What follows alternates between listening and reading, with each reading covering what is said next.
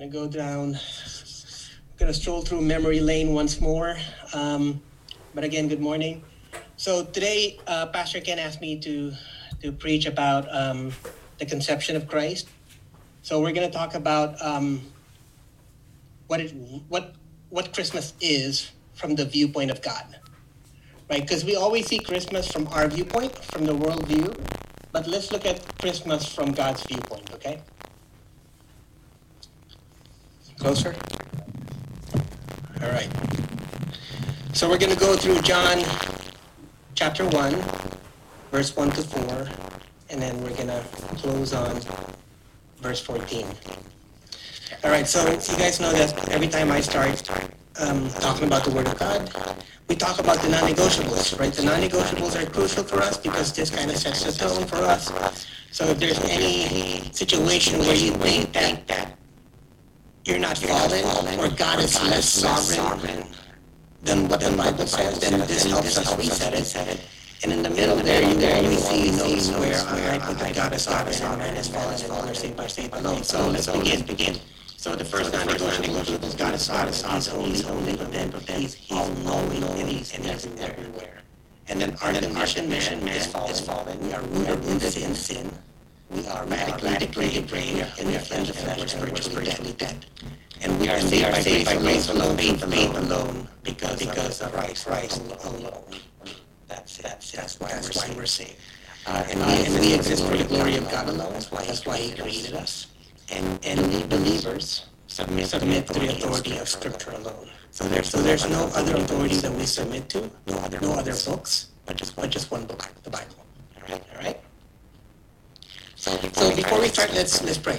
Um, Heavenly Father, Lord, we thank you for this day. It's an amazing day, Lord. It's beautiful, it's so warm, and it's it's perfect, just like how you intended it to be. So we thank you for everyone who's here, and we thank you for everyone who's joining us through Zoom. Lord, may you soften our hearts as we discuss your word. May you open our minds, and may refocus, and may we put everything that we learned today into practice and not just stay within us. Lord, um, teach us what we don't know, give us what we don't have, and make us what we are not. In Christ's name, amen. All right, so if we look at the world view definition of Christmas, so I looked up Merriam and Webster, and it says that the definition of Christmas it's a Christian feast celebrated on December 25. Um, and then for some Eastern Orthodox Christians, it's on January 7 that commemorates the birth of Christ and is usually observed as a legal holiday. So what's weird here is that they didn't even mention a word of Jesus right? No Jesus, no manger, no God. It's just Christ, right? So for unbelievers, they don't know who Christ is because they don't think that they need a Christ, a Savior. So that's the worldview definition of Christmas. And if, as we go through Filipino Christmases, right? Um, for some of you, this is going to be like what I said a while ago. This is going to be a stroll on memory lane. And then for the non Filipinos, this is going to be a quick cultural lesson on how Filipinos deal with Christmas. So when, as soon as the the ber months hit, September, October, the Philippines changes, right? Uh, the music, they start playing Christmas music.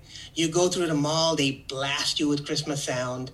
And then the lights are different. They start decorating. So Filipinos, they love Christmas, right? We start celebrating Christmas in September. And you're to start seeing these things. These, these are called paroles and um, Parol, and um, they basically mimic the Star of Bethlehem, right? So it's super colorful, super festive, and super loud. But that's how we start Christmas, right? So this is going to be, you're going to start seeing this, and then and then there's Simbang Gabi. There's this midnight mass. So for some of you who don't know, midnight mass starts on December 16 at 4 a.m and it's continuously done nine days in a row. So December 16 to December 25. On December 24th, the midnight mass is truly at midnight. So it's at 11 o'clock. But till that day, it's at 4 a.m. So, I mean, my question when I was a kid is it why is it called midnight mass? It starts at 4 a.m. It doesn't even make sense. But, anyways, the whole goal of a midnight mass is to really complete the ritual. Because when you complete nine days, that means you get a wish, right? So, I did this once uh, in the Philippines because I wanted to get a wish answered, right? So, I, I just want to set you up, right? It's not a prayer that people are looking for, it's a wish, right? And trust me, at 4 a.m., I'm probably one of those guys standing up on the outside. I'm not really listening, right? I'm just there to get my checkbox and tell God, you know what? One, wake up the next day 4 a.m and it takes a lot of conviction to wake up at 4 a.m right because that means you need to wake up at like 3 o'clock or 3.30 and then go go to church, right? So after the mass, after I've completed it, then I, I get a wish, right? And I'll tell you that the wish is never true. It's never you'll never get it. Uh, and then you you you go outside and there's street vendors and you have bibingka and puto bumbong on the street. So these are just iconic Filipino Christmas traditions, right? You you never get a chance to eat this food unless it's Christmas, right? This doesn't exist in the summer. This exists at 4 a.m. in the morning after you come from midnight, midnight, midnight mass, midnight church. Okay, and then you wake up, right? Um, you wake up in the morning, and as kids, I was a kid when I was in the Philippines, obviously, and you wear your brand new clothes, right? Brand new shoes, brand new everything. You take a bath, and then you you just have to smell good, presentable, and then you go to your relatives, you go to your ninongs and ninangs, and then you line up just like this, and you show a sign of respect and ask for money or presents, right? But f- where I came from, we don't get a lot of presents, we get money, right? So I can tell you right off the bat that I wasn't, I didn't really care about my relatives. I just came there so I can get the most money I can ever get so I can buy what I want and buy fireworks. That's what I would buy. Paputok. I would I would spend my money on fireworks. Okay? And then I found this video on YouTube. It's you some of you may have already seen it, so I'm gonna play it, but it's a heartwarming picture of what the Philippines Christmas looks like, okay? So I'm gonna pause and we'll play this.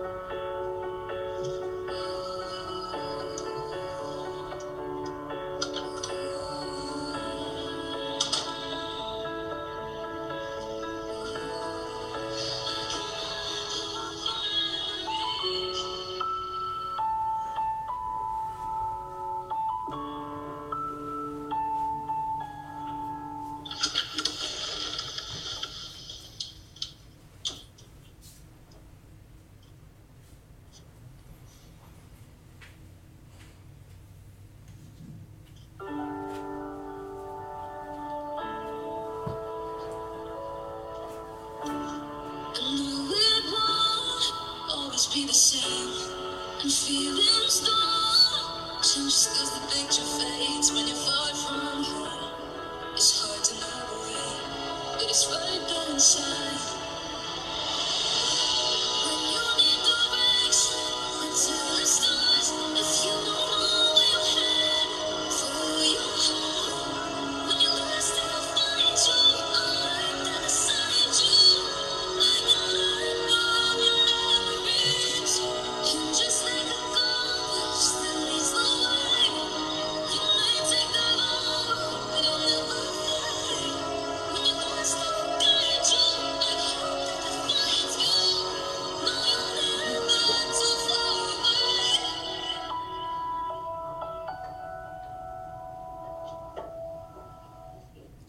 All right, so that's um, whoops, hold on.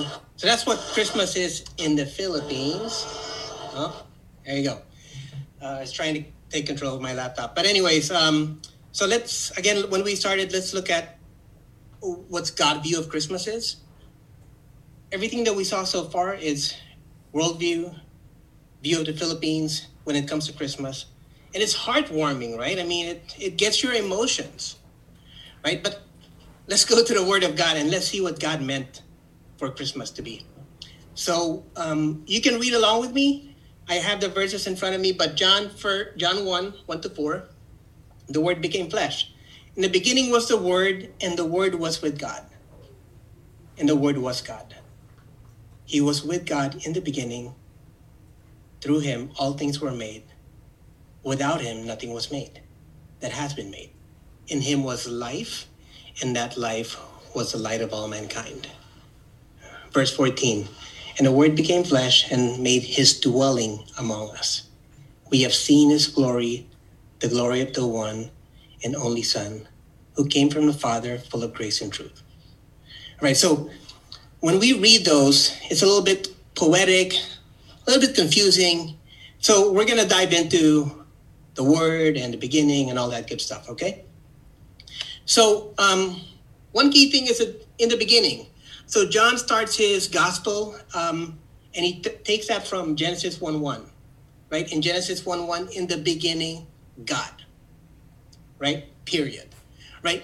Y- you can make a sermon just on that alone because it talks about God being there, being self existent in the beginning. But John took a different approach, right? He said that in the beginning was the Word right? So what is this word? And that's what we're going to talk about. What is that word? Right, so let me bring up my notes. Um, so in the beginning was the word, and the word was God. So in the beginning, it emphasizes that God is self-existent. That means that no one created God. He's not a creature, and he wasn't created. He is the creator, right? So God, the Father, creates all things, right? And then part of him being in the beginning, it was not only him. John is laboring that point that with the God the Father was God the Son, who is depicted as the Word, right? So it tells us that God and Jesus were self existent and co-existent at the beginning, right? So um, one key word that's different between us and God is the word being, right? I know in science or in the in the world we call ourselves human being, but we're not really human beings because we don't have being in ourselves. We're human becoming because we're becoming, right? So as human becomings, not human beings, we're constantly changing, right? So when I started this preaching until now, I already aged. I already changed, right? Uh, we're constantly, I mean, when we were babies, we were growing, we were learning. But now, at my age, we're getting weaker, right? My body aches. And I'm in the process of dying. We all are in the process of dying. So as a result, our decisions change, our mindset change, our worldview change, because we're just changing, we're becoming something constantly because we are creatures. We're not the creator. So God, however, is being, right? So immutable means God is unchangeable. You cannot change God. The Bible says that He is the same yesterday, today, and forever. He doesn't change. Uh, the trends that you see on TV doesn't influence God. The culture doesn't sway God. God, and this is weird to say, but God doesn't learn. He doesn't learn. He doesn't need to do research. He doesn't, when he makes a decision, he's not missing a data point. So, people who are doing research, I know some people on Zoom are probably researchers. When you look for data points, you're trying to come up with a conclusion. God doesn't need data points, He makes the data points. And He doesn't, um, He doesn't need us as a guidance counselor. Right? So, when you start reading the Bible and you you come across a passage that's like, wow, really? God did that? Eh, I wouldn't do it that way. Well, guess what? God doesn't need you. He doesn't need a guidance counselor. The holy God who's sovereign over everything, who created you, knows everything. Okay? So it sounds pretty harsh that God doesn't learn, but it's a good thing that he doesn't change. The reason why it's good is because when he saved you, he saved you forever. When he forgave you, he forgave you forever. When he poured his love on you, he loved you forever. Right? So that's a good thing, right? And that's good news because God doesn't change. However, that could be bad news as well, right? So if you haven't put your trust in the Lord Jesus Christ, when God condemns you, he condemns you forever. When God sends you to hell, you're in hell forever. So those are things that are hard to say and hard to preach about, especially on Christmas. But it's all about the truth. If you don't tell the truth, then we're just here as you're just I'm just I'm trying to amuse you, but I'm not trying to amuse you. I'm trying to teach what God has told me to teach you. All right? So that's why it's important that God is immutable. All right? And then the word right? The word has been used multiple times and it becomes a little bit confusing, but almost poetic. But um, for the Greek readers, the word is, it's easy for them to understand because the word means logos, which means the ultimate force, the supreme force. I think Pastor Ken preached on this a couple of Christmas ago when Star Wars was coming out, and you know, in Star Wars, may the force be with you. So in the movies, the force in Star Wars, it's it's something inanimate. It's a thing right? But in the Bible, it's someone, right? The force is someone. When God said, let there be light, that force from God, the Jews, it's a big deal. So for the Jews, they, they when they read the Old Testament, when they read the Bible, I mean, it's everywhere where it says, Thus says the Lord. God has spoken. Let there be light. I mean, everything that how God communicates to us is via the word, right? And that's how also God expresses himself. And that's how God reveals himself through the word. Right? So for a Christian, how else would we know Jesus without his word? I mean, how is it possible that we would be Christians today if the word did not exist? Right? So the word is powerful, and that's Jesus Christ. So on Matthew 4 4, I took some, it's super easy, right? Just look for the word word in your Bible and all the verses come out. But let's talk, let's see what, what Jesus says, right? On Matthew 4 4, he said, It is written, Man shall not live by bread alone, but on every word that comes from the mouth of God. So this is when he was in the desert, desert beat, beat by the devil, and the devil was tempting him, he was with God, and said, Jesus, Jesus, man does, man does not bread alone, but like every word, word. Not some, words, not just not just the words that you like, or not just the words that are pleasing, but every every word from God, from God. Okay, okay, and that and that's that's is showing, showing that Jesus is reliant He's relying on the word of himself, and that's Jesus Christ. Right? So that our God, Jesus Christ, our Lord and Savior, relies, relies on the word. We should, we should do the same. Okay? Okay? And in Matthew, and in Matthew 7, 26, everyone who hears these words of mine and does, and does not put them into practice is like a foolish man who built his house on sand. So So in this situation, the word guides us not to build our house on sand, build it on a rock. So it's a guidance. And then finally on Matthew 13, 23, but the seed falling on good soil refers to someone who hears the words and understands and produces fruit. So the promise is fruit for those who hears and understands the word. So with the word, we can get his instructions, we can get his warnings, his encouragement, his love is all in his word.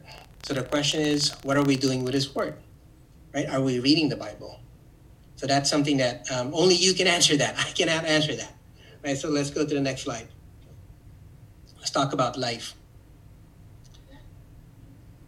All right. In him was life, and that life was the light of all mankind. So, life to humanity, light to mankind. So, um, the opposite of life is death. And um, Jesus always depicted himself as life, right? John 14, 6. And you guys all know this Jesus is the way, the truth, and the life. No one goes to the Father but, by, but through him. And in John 10, 10, the promise of life is the thief comes only to steal and kill and destroy. I came that they may have life and have it abundantly. So those are promises and those are depictions of what Jesus meant by life, right? And then light, a couple of things on light. I'm getting old nowadays, so I always need light so I can see things, right? But light is the opposite of darkness. We all know that. That's very elementary. But light reveals hidden things. Uh, light leads you out of the dark and light brings knowledge to what's in front of us, right? So in Psalm 119, the psalmist wrote, Your word is lamp for my feet, a light on my path. So the light guides us, right? And in John 8 12, Jesus says, and I think Jill posted this a couple weeks ago I am the light of the world. Whoever's follow me will not walk, in darkness, but will, da- will have the light of life. So it's very instructional. So the life is necessary, the light is necessary, and um, and we always have a question, right? So uh, why don't people see the light? Right? We talk about the light all the time at church in our Bible studies, but how come people don't see the light? So there's a, the Bible answers that, right? Um, and in Second Corinthians 4 4, it says, Paul wrote, the God of this age has blinded the minds of unbelievers so that they cannot see the light of the gospel that displays the glory of Christ, who is the image of God. So this is, it weaves in perfectly to what we're studying, right? It basically says here that the glory of Christ is the image of God, right? Again, they're coexistent self existent from the beginning, but people don't see Christ because the devil has blinded the unbelievers. Okay, so that's called satanic blinding. So that's one reason. That's not the only reason. We can't always blame the devil for everything, right? So in John 6 44, let's, let's move that weight from the devil to God. And Jesus said, No one can come to me unless the Father who sent me draws them up, and I will raise them up at the last day. So Jesus made a statement that no one can come to him unless God moves. If God doesn't move, you would not be here. If God didn't move, I would not be here. So someone has to move. And and and, the, and you're not seeing it, but no one can come to me that's a universal negative, right? It doesn't say some of you may come to me. He says no one, unless the condition was satisfied. And the condition is God has to move. And if he doesn't move, you won't be here. I won't be here. So it's super important to know who is the Savior and who is the Creator and who saves you and why you're here. Okay? So some people they don't want the light right some people don't see the light But some people don't want the light. So why don't people don't want the light? Because what did I said a while ago? The light reveals things, right? So the light reveals our sin. Light reveals our true condition that we are fallen people, that we are dead in our sins, we are spiritually dead. Uh, 1 Corinthians 4 5, it says, Wait until the Lord comes. He will bring to light what is hidden in darkness and will expose the motives of the hearts. We're all sinners. We're all fallen people. So God has to do something.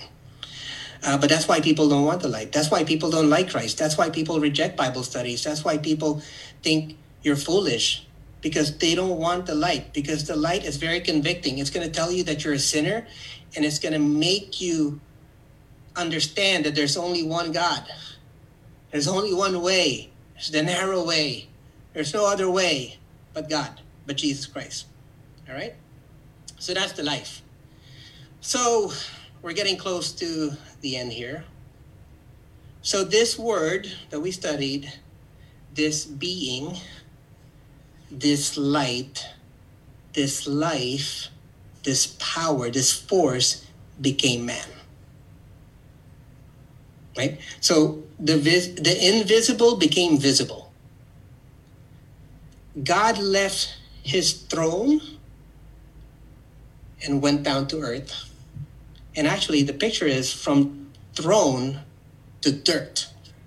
Right? It's very polar opposite, right? How do you go from throne, not not earthly throne, but heavenly thrones, to dirt, right? So that's that's what happened, right? He touched the earth, and every place he walked, just like when he showed up with Moses in the burning bush, he made that ground holy. So the holy came down to us. Right? And the key thing here is that God, and I put um, underscores on it, God became man. He didn't come appearing as man, he became man. Right? Super critical.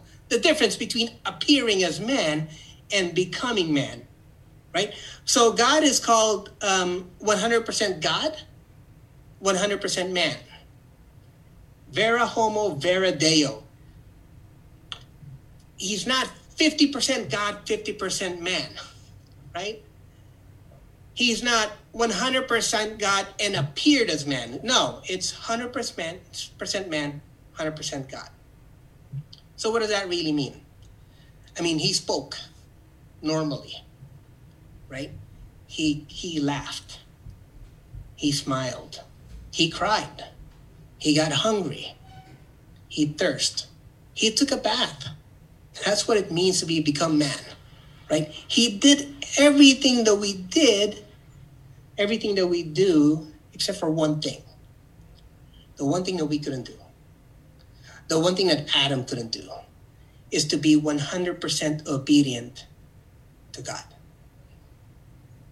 Right? We could not do that. I was sinning this morning right? I was upset that we were going to be late, but that's what Jesus did, right? He was a perfect man. He is not a good man. He's not a very good man. He's not the best man. He's a perfect man. Because it takes a perfect man to pay for our sins. That's why he's called the Lamb without blemish.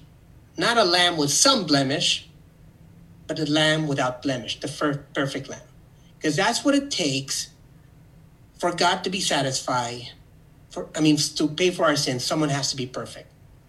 So God didn't just die for us, because that's what we hear at church all the time. Jesus died for you. You know what? That's super hard and it's impossible for us to do. But equally impossible is for us to live a perfect life. And that's what Christ did. So he didn't only die for us, but he lived for us. Right? So became man is a big deal. Okay, so fine. Let's stoop to manhood. Let's become man. Right? But why does it have to be so shameful? Why is his earthly parents, Joseph and Mary, were looked down upon? Because they were, Mary was pregnant. Joseph didn't even know him. It, it they're full of shame in his earthly parents. And, and I talked about a while ago, he went from throne to dirt. Very shameful again. Why does it have to be that shameful? Why does his first bed have to be a feeding trough? Right? You know, when, when you think about a feeding trough, you know how animals eat, right? You know how cows eat. The trough that they eat from, they don't really clean it. It doesn't go through sanitation. It doesn't have an ultraviolet light to kind of kill the germs. None of that. I mean, it's unacceptable now, and it's also unacceptable 2,000 years ago to lay your baby on a feeding trough. But that's what Jesus went through. So the question is, I mean, why was he not an elite? Why was he not born as a Greek, as a thinker, right? Or, as a Roman, as a ruler? Why, why Jewish? Why, why, why, why feeding trough, right? Why not royalty? Why not be born of influence? If God wants to send his message across, shouldn't he give that message to Caesar, who kind of rules half the world at that time? Why didn't he use Caesar? Why did he use a baby in a trough? Right? So the King of Kings came down in humility, and he didn't have to. God didn't have to do that. God didn't have to save you. God didn't have to pay for your sins, but he wants to.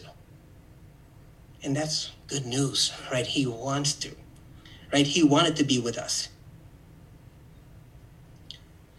And then finally, he dwelt among us, right? So dwelling is living with someone. Uh, the picture is he pitched his tent with us. So when we went camping, we pitched a tent. We all go in the tent, right? Um, the picture in the Old Testament is that the tent is the tabernacle, and in the tabernacle is the Ark of the Covenant. And the only time in the Old Testament for you to meet God or to be in God's presence, not even see God, but just in his presence, is you have to go in the tent and be in the Ark of the Covenant, which is only reserved for the high priest. You're not even allowed to go there. Right? But in the New Testament, in in, in the gospel, your access through God is through Jesus Christ alone. He's your mediator. There's one mediator, not two, not three, one mediator. The man Christ Jesus. So dwelling is God living with us. He made himself accessible to us. So you remember I asked the question, why didn't he send a message to Caesar? Because Caesar is unac- is inaccessible. I cannot access Caesar. I'm here, right? I cannot access the Queen of England. I cannot even ask, access uh, the President of the United Nations, right? So that's why he dealt with us, right? So he made himself accessible, and um, he didn't elevate himself to high places. So it's purely grace on why he did that, and he knows that we cannot get there on our own, so he comes to us right? Uh, I was listening to a song of Chris Tomlin, um, and it says, He sees the depth of our hearts and He loves us the same. Grace. All right, last one. Okay. So let's not confuse Christmas as puto bumbong and bibingka. It's not paroles. It's not the food. It's not even the family reunions. And I know it's super popular for the Philippines to have family reunions during Christmas. It's not about that. It's about the word becoming flesh. Right? That's what it's all about. So, um, why did God have to do it? And I think this was a message from Pastor Ken is that it's all about reconciliation with God. And the only way we can reconcile, reconcile with the Holy God is through a, a blameless and holy sacrifice, and that's Jesus Christ. He came to us. God moved first. Love moved first. And that's why the, I forget the verse, but I think it's in First John. It says, The reason why we love is because He first loved us. It's not the other way around, folks. He is the one who moves. You couldn't move, you were dead. You were dead in your sin. You were spiritually blind. You were blinded by Satan. And by the way, God didn't want you to see him. But he moved. God moved. All right? So, let's go into application. So the application is you're gonna have um, you're gonna celebrate Christmas with your relatives, right? I don't think anyone here will spend their Christmas alone, but you are. If you are, you can go to my house. Um, but as you break bread with your relatives, as you eat meals with them, I want you guys to ask them questions, right? So it's kind of like our Sunday school now as well. So a lot of us, they don't, we don't have questions to ask. But when you're sitting in front of your friends, after you're having coffee with your coworkers, ask them the question, you know what? I've been studying John 1, and for the life of me, I don't know why God became man. Ask them that question. You know why God became man, but they may not know because they're celebrating Christmas with paroles, bibingka, puto bumbong, Christmas lights, and sentimental things. Ask them, why do I need a savior? right? I'm fine. I'm working, I'm healthy, I didn't get COVID, or I I survived COVID, but why do I need a savior? Ask them that. How does Jesus exercise his lordship over you? Right? Why did Jesus had to live and die? You have those answers from this sermon. Engage with them. You don't have to answer ask all questions, just choose one and engage. And get to know these people. Get to know those persons. See what they're thinking. And this is your time to share the word that became flesh. All right? So let's close in prayer. Heavenly Father, Lord, we thank you for sending your son. You didn't have to, but you did. Thank you for the humility. Thank you for dwelling with us. Thank you for pitching your tent with us. And thank you for knowing us and providing a way to be reconciled with you, Lord. Thank you for everything that you've done. And Lord, may, may this message be put into practice and may we engage with our friends and families and neighbors and our co-workers and um, build relationships so we can point them you, Lord. Give them fertile ground Give them open minds and give your people the courage and the boldness to engage. In Christ's name, amen.